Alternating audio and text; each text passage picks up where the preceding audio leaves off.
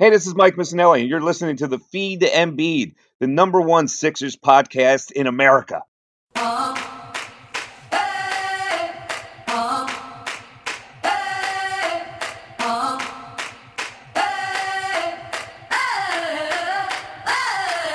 Yeah, 2 1 on his jersey, playing like he's number one. Best big in the league, and it's no debate. Booze from the haters, want him to the exit.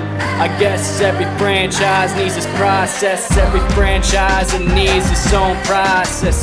Coming down the lane, yeah, watch your head, yeah. We poster every game, yeah. Get your Kodak. Once he gets you under the basket, you better just pray. Hit you with the jab step, knock down, lock from bend. Get out the way, and one, let the fans know it. Yeah, homie, let the fans know it. Watch the trailer, all the threes going in your eye. If you mess, you better get back. Cause if bees, there won't be a putback. Keep all that trash out of the paint. Cause Embiid will put it back in your face. He's a cold blooded killer and he take no prisoners. Yeah, dump off from TJ. Call it the feed to Embiid. Welcome to the feed to Embiid. I am your host, Austin Krell, along with a student, a guy. His name is Brock Landis. He, re- he goes to Temple. Uh, Brock, how are you tonight, my, my good pal? I'm doing really well.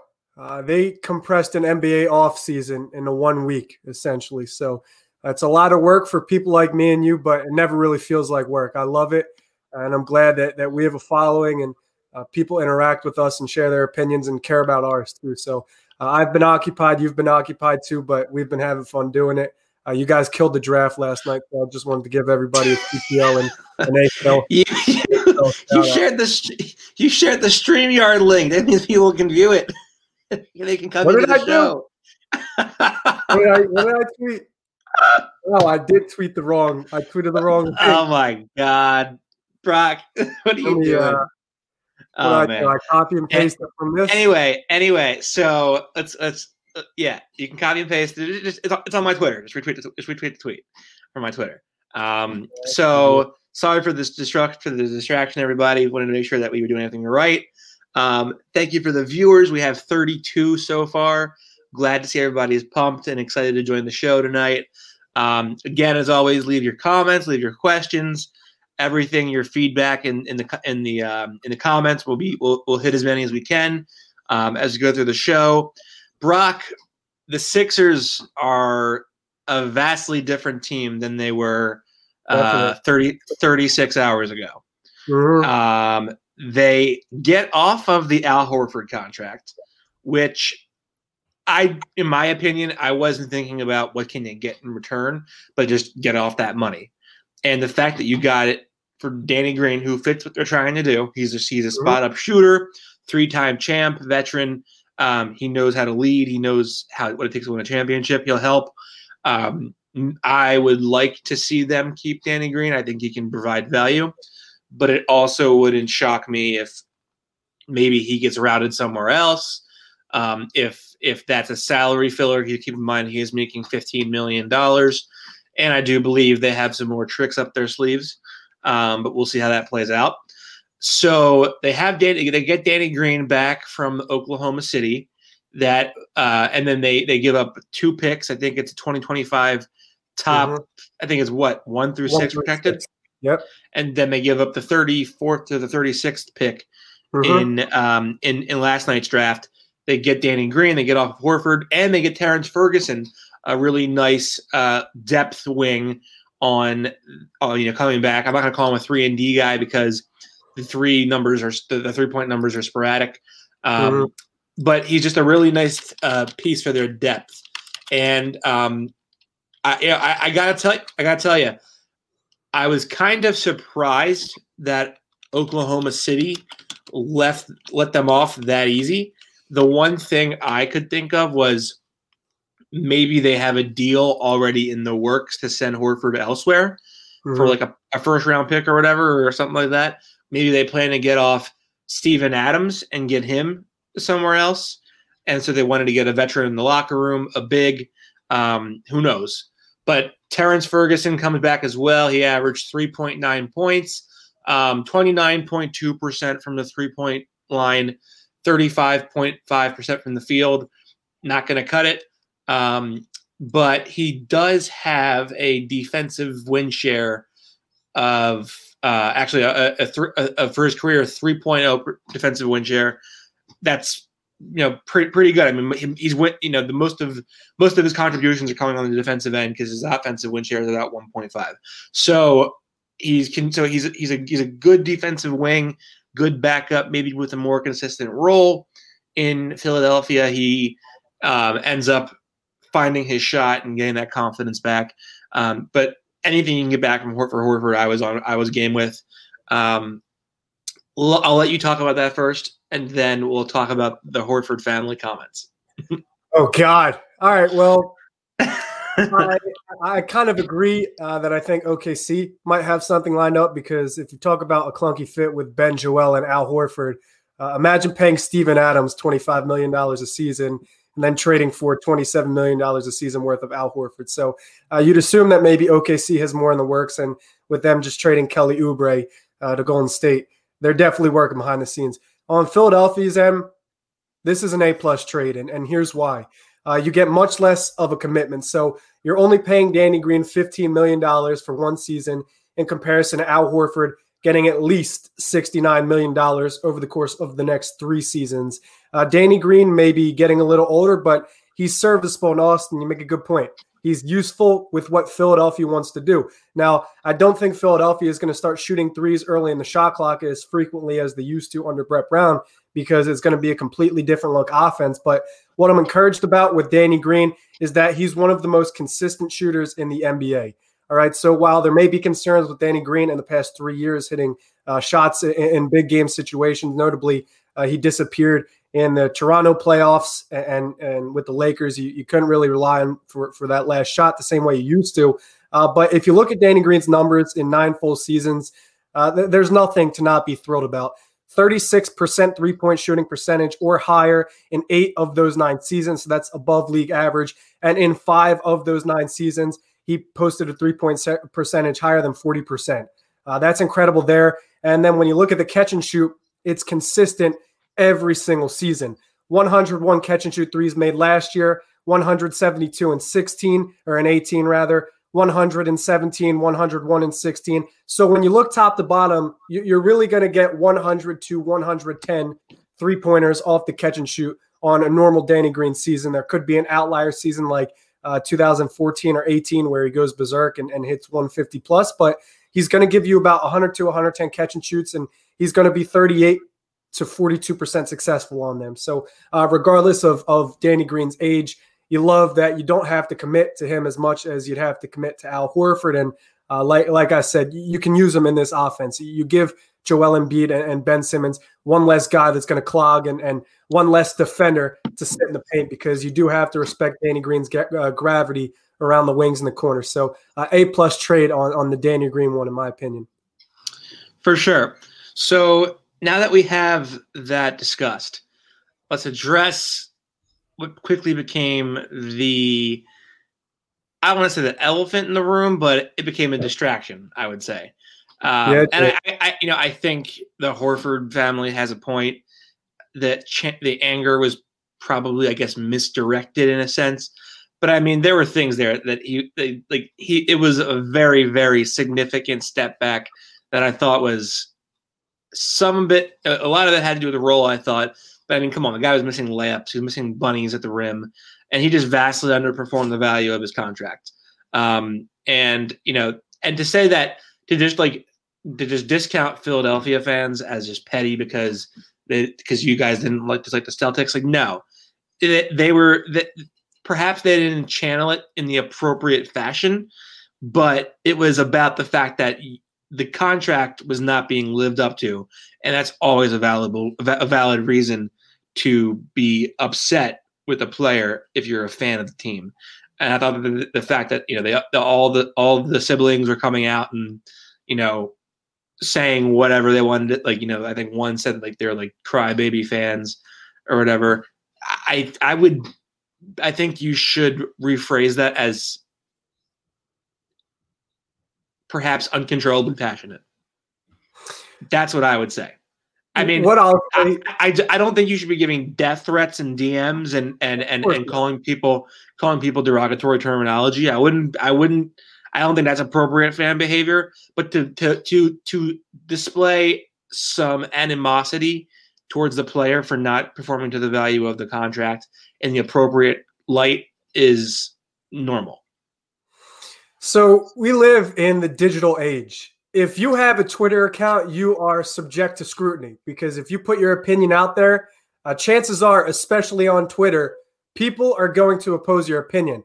Every day I log on to Twitter and there's constantly an argument between everybody on my timeline as to who knows basketball, who watches basketball, who doesn't watch it the right way. So when you have a reputation the way that Anna Horford does, and when you utilize the app the way that she does, you're going to be sub- subject to these types of things. And you pair that with Philadelphia's fan base, which, like you said, is is a passionate fan base, and and, and you're going to get some crazy interaction. So I agree. No death threats, nothing derogatory. That's that's of course nothing that that I would support and I don't think should go on. But at the same time, if I hire a plumber to do a certain job and the, the plumber doesn't do the job well enough, I'm going to criticize him. So if Al Horford is getting paid $28 million a season and all he's doing is clapping his hands after giving me a minus, uh, a negative box plus minus, and he's just clogging the floor. He's 32% on catch and shoots. I'm going to criticize him. Philadelphia gave him, they paid him handsomely based upon what they thought he can do and his tenure in Boston. He didn't do it. It was problematic. There was problems in the locker room. Uh, he was outspoken about these problems in the locker room. So Al Horford deserves criticism for underperforming on his contract, and it, it just seems like his sister is his white knight on Twitter, and because of that, she's taken the fall. But what I thought was even funnier, which I'm sure you saw, Austin, is that Al Horford's brother, who I think 99% of the fan base didn't even know existed, comes out the day Al, Al Horford gets traded and starts talking his shit with his chest out. And everyone was kind of like, yo, dude, where, where, have you been the past 12 months? You, have been letting your sister take all the heat. Where the hell were you at? So yeah, I think I think, I think it's two sisters. I think it's two sisters, two brothers. That's Is it? I think. Yeah, I think so. Yeah. And, um, and, and, and, I mean, I'm, and I mean, I'm not going to identify them because that would be inappropriate. But I mean, they're out there. Mm-hmm. Um, but you know, it's. I, I get the sense. I get the sense that if they were complaining about Philadelphia fans and it all came out at once like that, it probably means that Al was also not happy with how things how things were. And I mean, I, I kind of wonder if you maybe voiced that concern or that, that displeasure or that distaste privately to like the Sixers. Um, but I mean, I think it's, um, you know, I, I think it's, I, I think he, you know, I think he, he the, the whole family's right um, to be upset with the way that, that way that fans approached it. Um, Nadir Aga says critis critices critices or critices. Yes, but you are acting like thugs, calling him bad things. Okay. I guess Brock. I guess the fans thugs. I, I don't. I'm not touching that one. Um, haven't you traded Furkan yet? haven't you traded Furkan yet? I I don't think he's going to get any kind of rotation minutes this year. So I mean, there's that.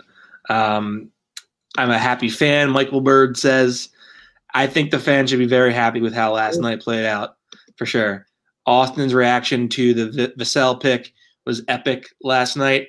I was a big, I was very much so on the Vassell hype train. I thought he's a, I think he's a really, really, really good fit in San Antonio. Mm-hmm. Um, I couldn't stop raving about him in that fit in San Antonio. I think it's just going to be a, a, a, match made in heaven. Um, Yakov Belfer says, "So pumped to finally be excited for as much Sixers content uh, as I can get. What a champ or what, what a change Morey 24 hours makes." This, this is exactly what I wanted to start the show with. It's 24 hours, and everybody has a different feeling about the Sixers it's crazy that one night of competence in this organization got the Sixers to address all of their problems head on. So now there's, of course, some minor roster tweaks to keep Philadelphia in playoff contention. But at the same time, This is 24 hours of competence in the front office. It makes you wonder what's really been going on. Because if you look at what they did two years ago in comparison to what happened last season, I don't know who was in charge of personnel and, and decided to go after and get Josh Richardson and Al Horford. it just really makes you wonder what's been going on behind the scenes for the past couple of years. Yeah, for sure. And there's like a bunch of different ways that I would phrase just the, the I guess the hilarity of how quick they turned like like Morey just was like was like, all right, give me two weeks. I'll fix everything. he, was playing NBA my GM. He was playing 2K my GM. Like, like, like, and he did. He he mm-hmm. actually mm-hmm. did. in one night. He made everything kind of fit better, and mm-hmm. to to to like, I was listening to the pro, to the afterwards presser as I was as I was like falling asleep, um, and I was trying to like you know, get some get, transcribe some stuff, keep, uh, you know, get some stuff out there, and it just felt like you had somebody giving you real answers mm-hmm. um, and not like you know bsing you. Um, you had somebody giving you real answers and it was really refreshing to to to to, to see and to hear for the fan base. Um, and just the you know it was just he was basically saying like we can they can do this we I, I had confidence in, in Joel and Ben. We can do this. It was about getting the right pieces around them. And I think it was like a language the fan base was like, yes, finally we're speaking uh-huh. the same language here. It isn't like some massive puzzle that we have to figure out. It's right in front of you, and this guy is figuring it out. So I was happy for the fans last night. I was really, um, I was like, okay, this team is now fascinating again like they're always going to command attention because you have two of the most electrifying players out there on the roster, but they weren't they were a boring team. They weren't a fun team anymore. Um, they were just a local basketball team that had really, two really good players that were going to get wasted. But now it's like okay, they've rediscovered something that, that makes sense. The roster mm-hmm. is improved on all fronts. Um, so then what they do later in the night and all day long, I mean all, all day long, you're hearing different things.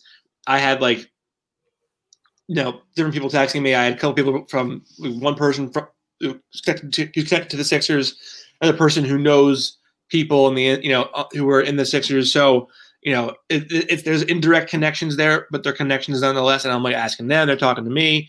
You just hearing a bunch of different things, um, and it kind of felt like they were leaning in the direction of maybe getting Zach LaVine, and the Horford trade kind of made it seem like they were heading back in that direction. Um, and then the impression that I kind of got from all of it was that they were making an exerted effort to get Zach LaVine, but Chicago just wasn't budging, or they they were not willing to let go of one of the pieces in the package to get LaVine back. Like maybe it's Thybulle, maybe it's Milton. I do know that Doc loves Shake Milton. Yeah. Um, and and was and it has visions of him, you know, in in in in some shape or form first one or two guys off the bench, maybe even a starter. Um, but I don't, I don't, I don't think he's going to be like minimalized in a new role next year. I think it's going to be like he's going to be a part of the team for real. Um, and so as the night goes on, you know, they're, they're you're the, the those buzzes are kind of going downwards, and then they trade Josh Richardson, yeah. and I was thinking, okay, maybe Josh is going to be part of the deal to get to get LaVine back, but he goes to Dallas. I thought I thought it was actually a mutually won trade for uh-huh. both sides. Like like Dallas has a really good offense. Their defense was horrible this past year. Uh-huh. Josh Richardson puts a wing out there that can that can do some do some things on um, offense, but it's really just a, you know a really good defensive wing to fortify that that position for them. The Sixers get back some desperately needed shooting on the perimeter. Seth Curry he obviously flies under the radar because he's the brother of mm-hmm. you know one of the greatest players ever. But for his career, forty four point three percent from three, uh, forty five point two percent last year, which is a career high. Uh, I, maybe not maybe not career high, but I, I believe his three point shots attempted. So he, he, had a career high in volume of five per game, um, on and connected on forty five percent of them, and he averaged a uh, almost a career high um, career high, almost career 12.4 points per game. So he comes back. He's 30. I got to tell you, I was watching some film with him today. I think he can be a creator. I think, mm-hmm. I really do think he might be in the running to be one of their best shot creators. Of course, and he's got a good layup package. What I'll say about Seth, which is the most important thing in this entire trade, uh, is that regardless of how you feel about name and notoriety, he is among the best shooters in the NBA.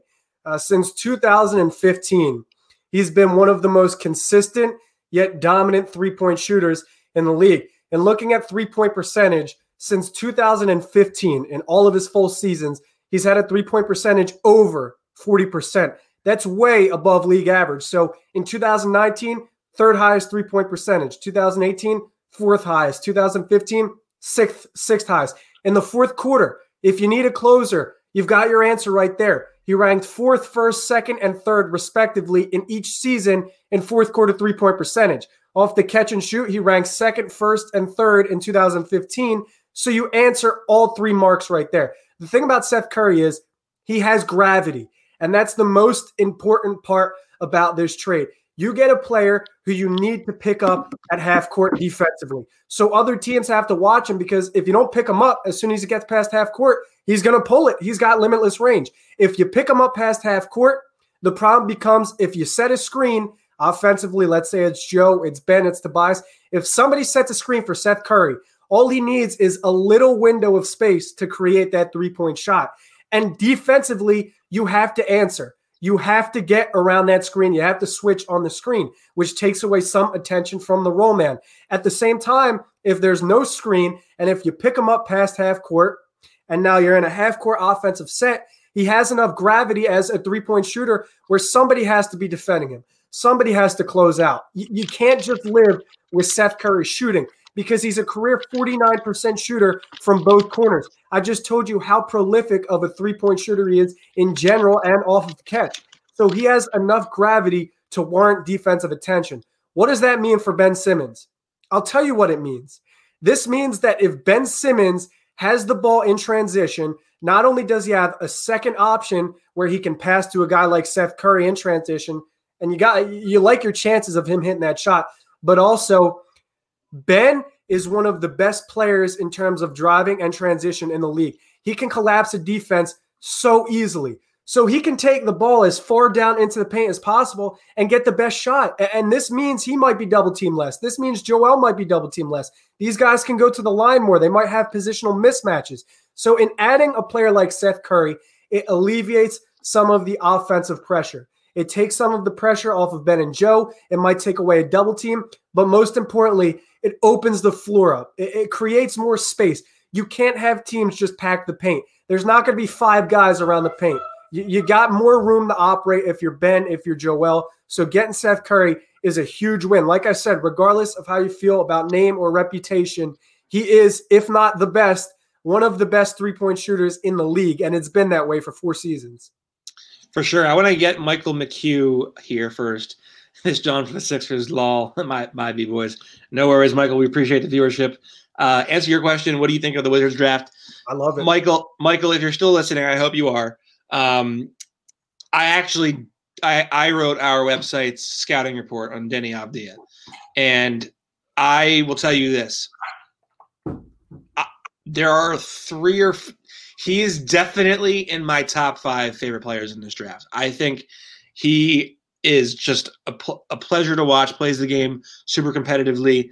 Um, underrated ath- athleticism. Maybe not the most athletic guy out there. Just a really good all around pat player. Can pass the ball really well. Can shoot from the high post. Um, can is getting better as a three point shooter. I think he is going. I think he's a steal at, at, at nine. Um, and I, I'm really excited for him in, in Washington with Bradley Beal and, and hopefully John Wall that they keep him. I think Deni Avdija is a great, great pick. I think you should be very excited um, for Deni Avdija. I could not endorse him anymore if I wanted to. I think it's a f- fabulous pick. Um, so getting back to what you said, Brock, about Seth Curry, yeah, I, I agree, and I think you know from from from what I from what I saw um, of of the highlights of, of the film, I did some. Re- I'm gonna write on this, and I um, I did some research on this, but we saw JJ Redick in Philly have the highest usage of his career, and he had the best seasons of his career in Philly. I envision a similar role for Seth Curry because he has the gravity to be that kind of a shooter. My guess is that we see Curry averaging like 15 points per game, um, like upper 30s, lower 40s on like six or seven attempts per game. I I really really like um, the idea of what they're trying to do with him. I think they're trying to bring back the 2017-18 team, but like on a platform where it's like, okay, this team is not this team actually has some upgrades in all of the roles that the, that, that team had. Um, let's go back to the clever one, always one of our greater, uh, one of our great listeners. You think we can grab Bogdanovich in a sign and trade? That's a wild story. That story, that story is that story is wild. Um, I mean, I, I, they were so focused on getting him to Milwaukee that they forgot to actually like make sure he was okay with it, which mm-hmm. is kind of funny. Um, yeah, I guess it's on hold for now. My my guess is that they're trying to make it look like it was a legal trade and it wasn't happening before the before the the the the, the ban was lifted, mm-hmm. and they'll probably get back into it and figure that out this weekend. Be my guess. Um, Joe McHugh bring back Nerlens Noel. Mm-hmm. Mm-hmm. We'll we'll see. I guess I guess the way I'll say it is we will see. We will. Um, and, and, let me let me endorse Nerlens Noel real quick because I know some people are opposed to this for whatever reason. Um, but Nerlens Noel is a really low usage, low maintenance player that can be phenomenal as a backup center. He's not a tree defensively. He's more so a versatile defensive anchor. In the past two seasons, there's only three players to amass 50 plus steals, 90 plus blocks, and 150 plus deflections. That list Anthony Davis, Andre Drummond, and Nerlens Noel. So defensively, you get a very active ball player, a guy that can play help. He can rotate. He has the lateral quickness and, and the ability to recover and maybe keep up with three through five, but also offensively, a highly efficient player. You're looking at a guy that's had a field goal percentage that was fourth in the NBA this season and a true shooting percentage that was third. He's going to shoot over 50%. He's not going to shoot the three ball, but if you have other three point shooters on the floor, similar to how they did in 2017, if you have a Seth Curry, if you have a Danny Green, maybe one more addition, you can have Nerlens Noel on the floor with Ben Simmons. He's a good complement transition, and he's he's brilliant as a backup center, Austin. For sure. I inv- I think they're going to be. He's going to be a guy you play 15 minutes per night. Mm-hmm. Just going to rim run, rim run in, a, in transition, set good screens and dive, and just a, a, really good rim protector. That's all they ever needed was just a guy that could block shots 15 minutes per night. Just get rebounds, block shots. And you know, Morey tried to acquire him last year at the deadline for Houston. Um, couldn't get the deal done in time, but there's clearly there's clearly a connection there. I suspect I, I am not going to say it's a hundred percent done deal, but I suspect we are going to see that come to inclination, come, come yeah. to a head. Yes, good gut feeling. Uh, yeah, yeah. There we go. Um, does Austin have some ink? I wanted to know that too. I, have seen that occasionally. I never asked about it. What is that? You gotta you gotta put on the camera. So I do have some ink here. I'm not going to show the whole thing I, it's it's it's something. It was, so I'll, I'll I'll tell you a story. Okay. I'll tell you a story. And it's not one of my prouder moments, but I think it makes me sort. Of it kind of humanizes me with the show, okay. and gives gives you something to laugh about. So, in essence, and keep in mind, I got this tattoo when I was 20. So I'm 24 now. I was 20. In essence, I did it to impress a girl uh, that's the problem right there. Chase the bag, not not chase the bag, not the female. And now I have permanent ink on my arm. Um, but I will tell you this: I reg- I would probably go back and not get that tattoo design, uh-huh. but I would still get a tattoo. And in fact, I I plan on getting more tattoos for sure. Did, did it hurt right there on the bicep, or, or was that a bro? It was it was so painful. I mean, wow, yeah. I I'm sitting, I'm trying to hold trying to hold a straight face, and it, it it's right on the meat, right on a lot of nerve right there. It kills. It really, how really long, is how long did it take? 20, 30 minutes. Oh, okay. Luck- Yeah. Luckily, it wasn't too long of a. Of a Yeah, for sure. And the guy was like, "Do you want to fill? Let me fill it in?" I was like, "No, no, no, no." Oh, no. Oh, no. yeah, yeah, yeah. I feel like you would have ink. I don't. No. Really? Do you plan on getting Oh. No, I, I- don't know why. I, I've just I, I've never had an inclination to get tatted. All right. And I realize that I am, I guess the kids say simping. And yes, that is pretty that is a Okay, that is, I gotta ask. I gotta ask something real quick. You tweeted something this morning. I don't know if my tweet ever went through. You tweeted a Seth Curry video, uh, the one where Oh, yeah. I didn't I didn't I, I didn't I just didn't respond to it. yeah, you said, what did you say? You said, um, I was, I, I was I like, Seth Curry got got, some shit to him. Got some shit to him. when did the kids start saying that? I never heard nothing like that in my That life. was that was something that I heard when I when I when I, when I played in high school. yeah, we you're would- much. we we would yeah we would say, we would get like our we would get like in the preseason we would get our runs in on like Saturday mornings Mhm. um and like like this is before this like it was before this was before basketball season we get in Saturday mornings play full court to get in shape get you get the chemistry going. And our coach our head coach would say oh he got some shit to him. And so we all started saying it. And then I'm I'm with the boys. I'm just like you know just playing I'm with the coach and whatnot. So I start picking it up too. And then it kind of stuck. So I assumed it was something the kids would were still saying. I guess my my fault was that I assumed that something that was popular six seven years ago is still popular today. Mhm. Um, but that's that's my fault. We'll we'll live and we'll move on. Um, a mere eleven months later, interesting name, uh, says, "Do you guys think there's a realistic deal to be made for LaVine without gutting our impact players or giving up too many first, too many future picks?" Um, Brock, I'll let you answer that one first. I don't think so. Um, I really don't think that Matisse Thybulle would be the centerpiece of a trade with Chicago. Zach LaVine's still under contract for two seasons. There's a couple of guards on that team that uh, he can maybe mentor. Uh, there, there was some issues with the coaching staff. They've got Billy Donovan there now, so uh, maybe they like their chances in convincing Zach LaVine to stay. And I, I think people are really eager to drive players out of their situation if it's a bad situation and the player's under 27. Uh, but I I don't think Philadelphia could realistically get LaVine without parting ways with a player like Tobias Harris. And uh, as you as you know, Austin, I don't think Tobias Harris is available in trade talks right now. He might be available depending on the player, uh, but he just got engaged. Philadelphia has been promoting that. Uh, Doc Rivers coached Tobias Harris, and, and he has friendly ties with Danny Green. So I think Tobias is, is being committed to for at least this year. He has friendly ties with Danny Green. Where'd that come from? Brian, Brian was telling us today that that him and Danny Green are apparently good friends. I missed have missed that. Yeah, he, he did apparently. BMJ told us. I, I missed that. Um, I would disagree. I think I think LaVine is available, and I think he's available for the right package.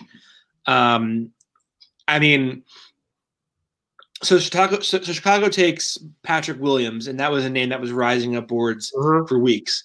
Um, and I, I, I suspect LaVine would be available. My guess, it probably looks something like Terrence Ferguson, Matisse Thybulle, Shake Milton, one or two first round picks, Probably. maybe, uh, may, maybe even one of the picks that they took this year, um, and then like a pick swap. That would be my guess. Um, and I would I would think Danny and Green would probably go back in that trade and make salaries work. Um, that would be my guess. My guess is at this point they're probably trying oh trying to fi- this is just a guess. Like this is this is this is just speculative. Um, based on the interest they had last night, my guess is they're probably trying to find a way to rework a deal for him. But I, I have no idea where where that is in like likelihood or if that comes to fruition. I have no idea. But I do think there's a realistic w- way of that happening. Um, and I because I, I don't know that I, I think Zach LaVine's staying there past the length of his contract. right. Um, Um, so, uh, of course, if he doesn't, Chicago would want to get at least a couple of assets or, or something uh, because you don't want to let him walk for nothing. But my question would be uh, you've drafted Coby White, and he seems like the only indication of offense on your roster outside of Zach LaVine. Uh, Wendell Carter and Lauri are there. You draft Patrick Williams. What's the incentive to trade for Matisse Thybulle there? Uh, you, you lose offense in, in trading away Zach LaVine. Uh, so I'm not sure what the incentive would be for that package, but Austin, uh, you and me both know that stranger things have happened. And Daryl Morey uh, staged 76 trades as a GM of Houston. So uh, I'm sure he's working behind the scenes too for Philadelphia. Yeah. So this guy Mike Weary the Great, 199. I read that comment. Read it. I thought it was saying like he donated 199 to the show, and I was like, I was like, my man. I was like, I was like, I appreciate that. And then I realized, I realized it was just part of the name, and I was like, ah. um, yeah, I get, I get, I don't know. Yeah, who knows? If you, if you want to Venmo us, you can Venmo us for sure. If he, uh, if he donated uh, too, we'll split the profits there. For, for sure, for sure. Um, he says Milton, Matisse, Smith, and a first round pick for Beal. I think you're going to need to increase the draft capital in the future for that trade. Definitely. Um, I think Zhaire Smith probably has value as something like we'll throw you we'll throw in this as well, but that's not gonna that isn't gonna be a key cog in a deal for Zach LaVine, I don't think. Um, and but I, I do think that there is the the that Zhaire's camp, I would say, is searching for for answers as, as to what the future holds for him. I would say. Um, now, CG says, "Well, this is interesting because Mike Weary the Great, his comment is blue." That's what not, I mean. I don't think this is any comment. I think we got a two dollar donation to to the Feed to Embiid pod, our first ever donation. Mike, uh, Mike, what what what is, what is going on here? What what are we getting a donation? I don't even know how that would work. All right. Do I, but, but listen, Mike, I appreciate it. We we love the interaction. So everybody commenting and engaging with us, that's enough. But, For but sure. I appreciate that. Thank you very For much. Sure. CG says, uh, any chance of a sign and trade for Bertans with Ferguson being the centerpiece? No, I think it's actually. Is it Bertans? No, it's. I, no, I, know, I think it's. I think it's Bertans. I do because I was listening to I was listening to Low Post and they and he had the Washington GM on. Okay. Um, and he said it was. I think he pronounced the name Davis Bertans. Well, you were saying Daryl Morey for three weeks, so I'm going to go with I my said, until I can confirm. I said I said Morey. Morey, whatever, whatever, whatever. You're not wrong. um, uh, so I, I, my guess is this. My guess is his trade, his his market value. And by the way, Washington has made every in from from from. Um, wait, wait, wait, wait yeah, Nick from Jersey. Nick, Nick from Jersey chimes in with the Venmo. What is this? Twitter. What is this? Venmo. I got you both. I don't even have a Venmo. I wouldn't accept your money, Nick. But listen, I appreciate you tuning in. I appreciate you interacting. You're one of my uh, one of my one of my favorite followers on Twitter. Yo, Mike Scott just tweeted, "I'm gone, bruh." Is he? He just tweeted it. Mike Scott said it. Well, that that must mean he was traded, right? Because he's not a free agent. It's got to mean he was traded. It's got to mean he was traded for sure. All right, so we'll we'll we'll we'll keep our phones close. I know you got Woj notifications on, um, so we'll keep our phones close. But listen, we're 37 minutes in, and we haven't even talked about the most exciting part of the night. The Sixers got potentially a lottery draft pick at 21 in Tyrese Maxey. Oh yes, Austin. I mean, talk about hitting a home run with every single thing the organization did last night. Daryl Morey literally walked into the front office, and in 24 hours of competence, the Sixers have changed the entire trajectory of their entire roster. I mean, how do you feel about Tyrese Maxey? I'll let you go first because you've been breaking him down for a little while. I love his energy. Okay, yeah. so so that's usually not a good way to start out start out a, a discussion yeah. with somebody. Is like I like his energy, but that's actually just the tip of the iceberg with what I like about him. I think so. The vibe that I that I get from him is guy who is. Oh, by the way, we, we never really finished up the Bertans question, so I'll finish that real quickly. Bertans, I think probably is going to get north of like twelve million. I think he's probably 12, 12 to 15 12. range this season. Yeah. Yeah, I mean, I think if Joe Harris is asking 18 mil, he's probably mm-hmm. going to get 12 to to that number.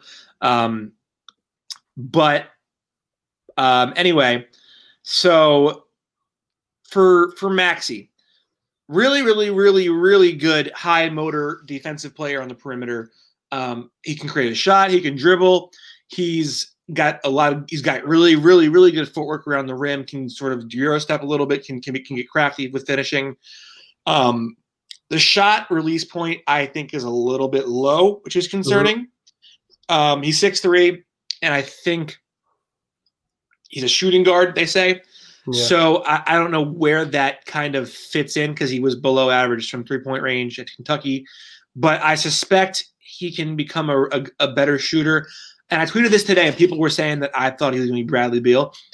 I don't know what he can become. I, I, it's not fair for me to put a ceiling on anybody. Maybe he's even better than Bradley Beal. Who knows? Who, I mean, really, I mean, who, who knows? Pascal Siakam, whoever thought he was going to be what he became. Right. Um, but I think if that shot gets right, he draws some interesting comparisons to Bradley Beal. That's interesting because I hadn't even thought about that. What what I will say is you've got two really good endorsements from LeBron James and Coach Cal from Kentucky. And those are world renowned guys, very respected guys in the basketball world. So uh, to get an endorsement from them as, as a freshman is awesome. The one thing I noticed in watching Maxey's tape, the one thing that really stood out is his first step. He has this this burst of speed where his first step, it, it was almost unguardable in college. Now, I don't know how that translates to the NBA where there's a lineup with five grown men in the lineup, but his first step is is is incredible. It's it's almost impossible to guard. Uh, he, has got very tight handles, which I really like about him. And I thought his craftiness on film was something that really came to life. I mean, he's good on either side of the floor. He can attack from the left wing. He can attack from the right corner, from the top of the key.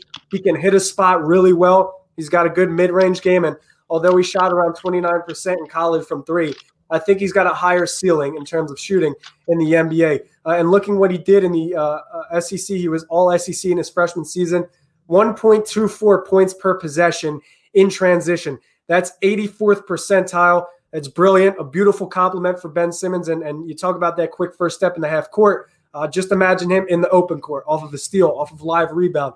I mean, he's out. Ben Simmons is out.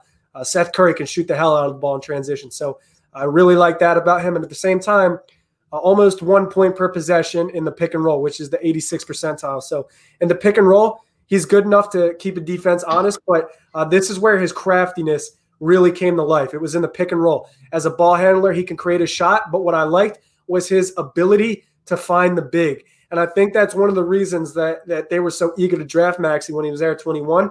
If you compare him with a guy like Ben Simmons in the dunker spot or Joel Embiid at the five, maybe even a Nerlens Noel, that elevates everyone's game. I'm sure you saw it on the film. He's got great vision. He can make a pass from half court and the pick and roll. He can have all of his momentum going towards the right side of the court and make a pass to the left side low block. So for a player like Ben Simmons, if he doesn't want to get in the corner and shoot a three, if he's not going to stand at the top of the key or on the wing, if he's in that dunker spot, or if he's setting a screen, you can pair him with Tyrese Maxey. And that's something I like. Plus, if he is a shooting guard, he can handle the ball as a one, too. He, he can be a ball handler in, in a half court set. So I think Maxey gives Philadelphia a lot. He got two great endorsements. And Mike Schmitz, a guy who watches more college basketball than anybody, uh, said today that if they do a redraft, Maxey will probably go top 10 in a redraft. And he went 21. So if you could get that type of production to fall to you at 21, uh, you take it every time. I was a little upset because my boy RJ Hampton was still available and I was hoping Philadelphia drafted him. But if Tyrese Maxey's there, you got to take Maxey off the board. Yeah, I, I, I would agree. And I just think that it, it was number one, kudos to the Sixers for just completely messing everybody's heads because we all thought they were like getting ready to like take God knows who, 21. 21. Yeah. somebody. Yeah, yeah, yeah. And then they end up taking him with like the 49th pick in the draft. So I mean, the, the, the, yeah. So I mean, they, they they had a plan last night, um, and it was a, it was well executed. Um, Mike Weary the Great says he looks Westbrook strong. He does. Like I, you got to explain to us why it become why it says 199 up here with a blue highlight. Apparently, that means that you have you're like a verified video creator, which I, I guess is cool. I get we have a celebrity viewing us. It's pretty cool. Um, I, I, don't know what's going on here, but I, I would like an explanation. Um, but yeah, I mean he he has he has to put on some muscle, but I really like his work ethic and I like his personality. He looks gen he looks genuinely interested in being here. And He looks like he's somebody who, feels like I have a lot to prove. And you know, I, I always love it when guys show emotion on draft night because it's a testament of of, of how hard they work. Usually, if, if you don't work that hard, you don't care about it, and if you don't care about it, you're not that surprised if you don't get it, Mhm. right? So, I mean, the fact that he, that he was crying, and he was like sobbing on on screen, I thought was like, okay, this guy cares. He wants to be here. He wants to be great. Um, so I thought I thought, it was a good pick. Um, and I think he has a chance to play a significant role up front. Um, Samuel B- Bethea says too much for an injury-prone Lavinia LaVine. Um, is is he is he injury-prone? I don't Uh, think he is. I, I wouldn't say he's injury prone, but he, he's had a pretty significant basketball injury, which is which is Oh, probably ACL, ACL. yeah. But he but he's basically gotten back to the level of athleticism. Completely, yeah, completely. Yeah, that wouldn't concern me. Um, yes for Beal. I don't think you're getting Bradley Beal. I don't I- think I- Washington's trading him. Him and his agent have been denying these rumors since 2018. Uh, the organization committed to him, so uh, I think Bradley Beal's uh, staying in Washington for at least the time being. Um, yeah, and I mean, I listen. I think I think if if Morey says if Morey says like, okay, Ben Simmons doesn't work with Joel Embiid, we got we got to get this fixed. I would guess the first call is either to Houston if James Harden's still there, though I probably probably won't be by then, or to Washington for Bradley Beal. That would be my that would be my yes. You just got to hope that Philadelphia doesn't completely fall apart by 2025, so you don't end up trading the third overall pick for Danny Green. That's that's that's the one thing you got to hope for. Danny Green's just counting his money somewhere, and we're like, ah. uh, American Tarmacker says if Dar- if Dar- if Darrell Moray can get LaVine, he will get LaVine. If he can get LaVine, uh, you give him the Heisman, the Pulitzer Prize, Nobel Peace Prize. Um, he can get my like my my my fifth grade spelling bee award, w- w- whatever he wants. Daryl Morey can get. That would be an unbelievable trade. Um, be wild. So let me interrupt you and ask you. Milwaukee trades for Jrue Holiday, and, and AK, we had some conversations about this. You said you don't think that Jrue Holiday makes a team a contender in the Eastern Conference, or at least doesn't push them over the edge as a contender in the East. If Philadelphia trades for Zach LaVine, where do you see him in comparison to Jrue Holiday? How much does that trade impact Philadelphia in comparison to how much Holiday impacts the Bucks?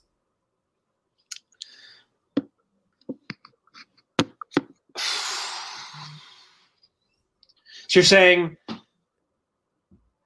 how much does it move the needle for Milwaukee to acquire Jrue versus the Sixers acquiring LaVine? Yeah. Ooh. I don't think I don't think Jrue Holiday puts them over the top. Um, I I I, lo- I I think Jrue's a great player, really good, really good player. I don't think that there's a team in the East that is hands and feet uh, ahead of anybody else to the point where you say Jrue Holiday puts them as the consensus, like they're the team that beat coming out of the East. I, I just don't see that. Um, whereas with like LaVine, I I still don't think this it puts the Sixers over the top necessarily. Like maybe it does, maybe it doesn't. I don't think it's a clear answer either way. But I think it puts them as like a definite one or two seed. Okay. Um, let's see here. I'm thinking uh, Sixers need to. I was thinking. Sorry, American Tarmacker says I'm expecting a big splash. Um, anyone got some water?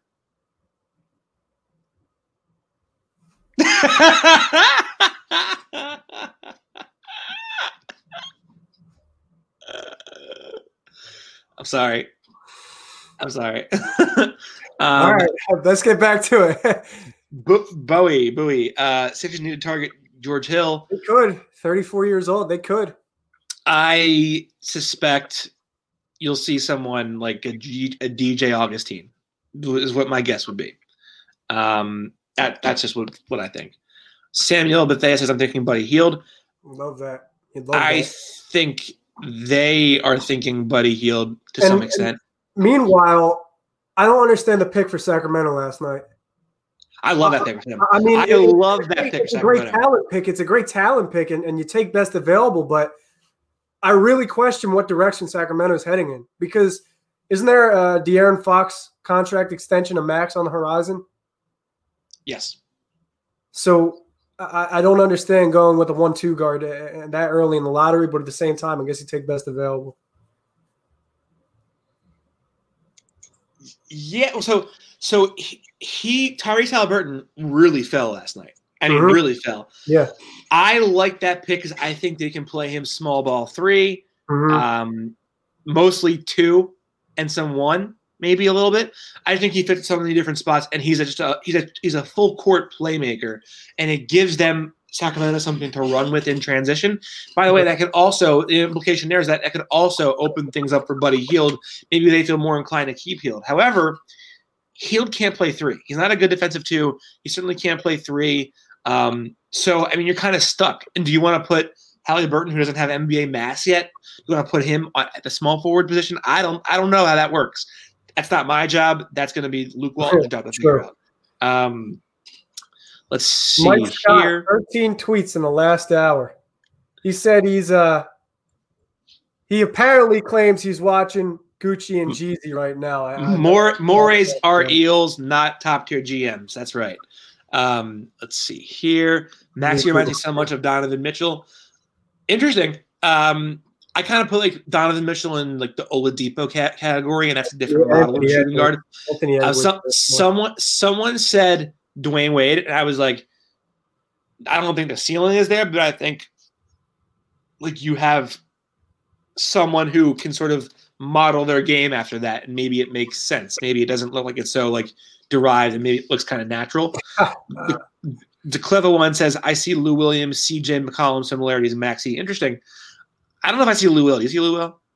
Um, no, I, I think I think it's too young to to really see a comparison in Maxey. I, I think he only has one year uh, body of work in college, so uh, I'm going to need to see a little more out of him before I compare him.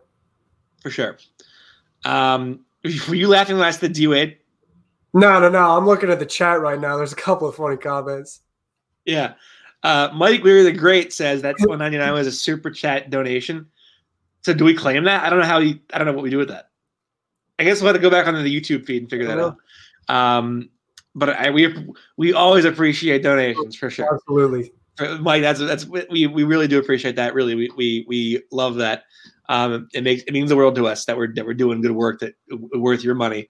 Um, pick is top eye protected. That is yeah, correct. that was that was my mistake. I said uh, uh, you'd trade a third overall pick for Danny Green. It was protected one through six. My mistake.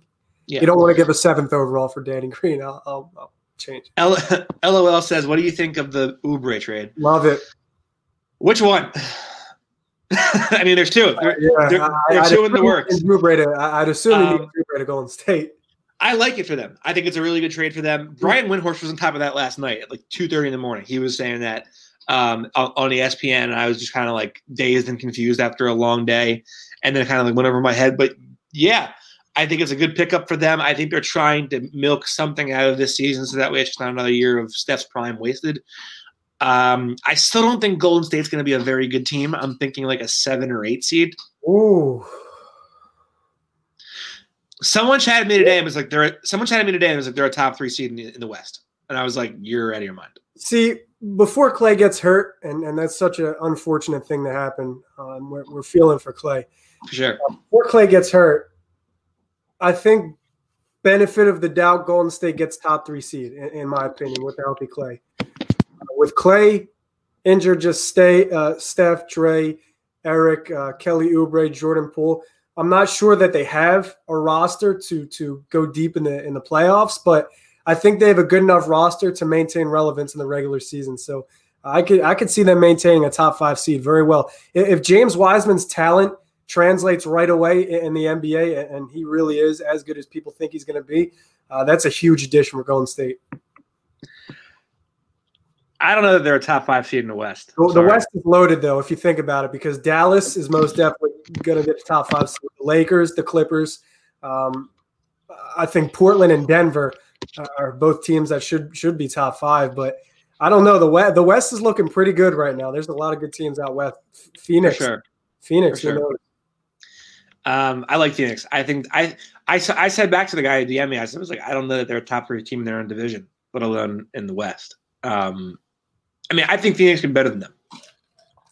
I don't want to count out Steph Curry though. That's that's the one thing. Oh yeah, no, no, no. I love Steph. Steph's a favorite player in the entire league. I love Steph.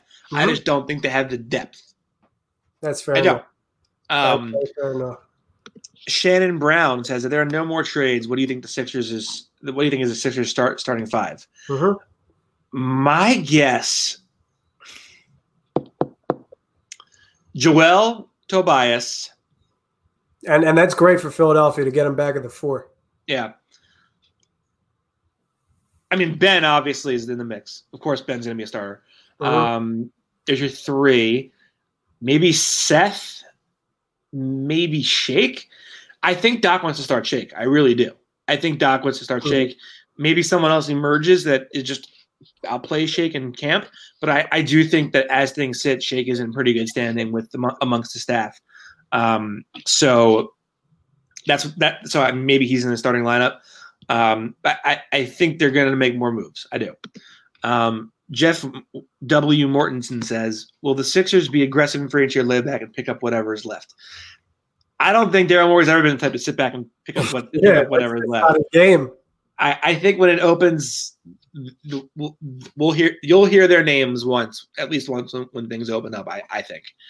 Um, Sacramento is headed in this direction. But That's what I was laughing at. The clever one. Pretty clever. He- That he- he- true. He's not wrong. They always are. Um, y'all think the Warriors still a playoff team? Yeah. Mhm. Well, I I would need to see some. I would need to see them play, but I wouldn't be shocked if they are. My guess is a seven or eight seed. Um, men high from Greece from Little Bill two three six. Hi, Little Bill. We appreciate you tuning in from Greece. Definitely. We really What appreciate it. What's the time difference in Greece? Do you know off the top of your head? Brock, how the hell would I know that? I I, I don't know. I don't know. You got me over here simping for simping for when I was 20 with, with tattoos on my arm. You think I'm gonna know the time frame in Greece? It is Wh- true. Yeah. What what are we talking about here? Also, we just hit 100 viewers on the night. We really appreciate you guys tuning in live. We really it means the world to us. It val- validates the hard work we put into our show. Um, I think it's a curse now uh, for the Warriors. Injuries after injuries, big L for sure. Um, I, I I think it's a tough situation for them. Years and years of just grinding well into the early months of uh, into the early times of the summer has, has taken a toll. I think finally, I think we can't underplay the fact that guys were not expecting the December twenty second start, and um, that now you got now you have people who are Wow. ramp, ramping up training, and then this, and then Clay, so Clay's trying to get back ready to go, and then boom, this happens. Might have been ramped up a little too fast, which is unfortunate. Really is unfortunate. But I mean, what was he? supposed? I mean, what, I mean, I, I can't say I fault him like for ramping up hard. I mean, it, it was he was trying to get back in time for the season to begin. I get it. Um, let's see here. Five twenty-seven in the morning in, in Greece. That's impressive. That's, That's when. Jimmy Butler's up in the gym. I'm Jimmy's training. Yeah, for sure. Um, Kellen Hill, will Maxey get playoff minutes? We're way too far in advance for the playoffs. Got to I make mean, the playoffs first. The guy's got to make his first shot first. Yeah, he's, he's got to put on the Sixers uniform first. But in re, in all reality, Austin, do you think right now you you could take a guess at what uh, Maxey's I guess role will become opening day? Do you see him? I mean, you just gave me your starting five, so of course you don't think he's going to be there, and I, I know this is a team where he's going to have to earn his minutes. But in all reality, what do you think Maxey's immediate role with the team is? Maxey's immediate role with the Sixers, my guess. So he's six three, so he's gonna be a little undersized for the shooting guard position. Also, not a great shooter yet. My guess is he's probably splitting time between the two and the one, um, and picking up minutes from there. Keep in mind that Doc is notorious for not liking to play rookies that much. Keep that in mind. And there's I mean, more moves to be made too. Free Yeah, for agency- sure. Free agency starts what tonight at midnight. No, everyone says that it's six p.m. tomorrow. Oh, it's 6 p.m. tomorrow. Okay. Yeah. Well, Christian Wood tweeted. Uh, Christian Wood tweeted. I came so far. Came so far midnight. So I just assumed free agency started at midnight. He's due for a new big contract. Um, but I, if I could give you my starting five real quick off the top of my head, I'm going to say Seth, Ben, and Danny Green opening night. Uh, I still think they're going to plug somebody else in to the starting five. Maybe him for free agency or another trade. But I think uh, Matisse is going to have to earn his starting minutes. But he's a guy defensively that Doc's going to fall in love with, and Dave Joerger too. Um, but with Ben, you're really playing positionless basketball. So one through three is all interchangeable. It's really four and five that are, are the two position players. It's Joe and uh, Tobias. For sure. Greetings from OSU. Thank you, Jay, for tuning in from OSU. It means the world to us. Always continue to keep commenting, keep keep you know going back forth with us. We're always happy to answer questions uh, and and and talk talk ball with you. Knicks fan here. How do you guys think we did? Oh, Jay, Jay, I think so. Your first pick, Obi Toppin. Mm-hmm. Good pick. I wasn't. I, I thought I was. I was very low on Obi Toppin. I had him going Really? twentieth. I had him going twentieth. Okay. I I think I think he's like Amari at best, and I don't think that's a likelihood scenario. He can't move his feet, and he, he's going to struggle to slide defensively. He's going to get burnt by fours. I think. I like his athleticism as an offensive player. He, he, I mean, he can. He has ups through the roof. I mean, he's going to be a highlight reel guy. Um, I adore, absolutely adore Immanuel Quickley.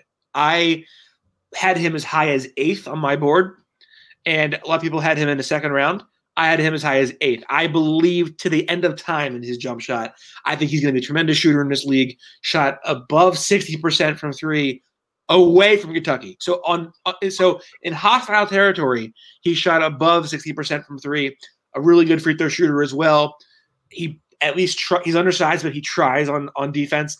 I love that pick. I think he's going to be an awesome awesome player for the Knicks. Um, let's see here. You mentioned Doc loves Shake. Um, do you think Doc will use him the way he used Lou in LA? He's a different player. Um, You know, I, I- don't think they have the same kind of game.